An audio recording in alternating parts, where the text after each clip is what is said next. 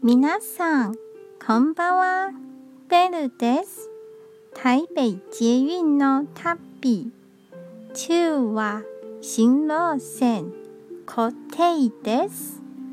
駅から徒歩で10分くらいのところに、紀州庵という日本の家屋があります。昔、料亭として使われていた建物です。戦争や火災に遭いましたか？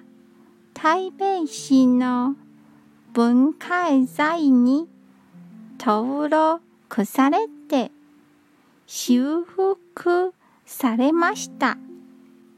台北市内にはこのような日本家屋がいくつも残っています。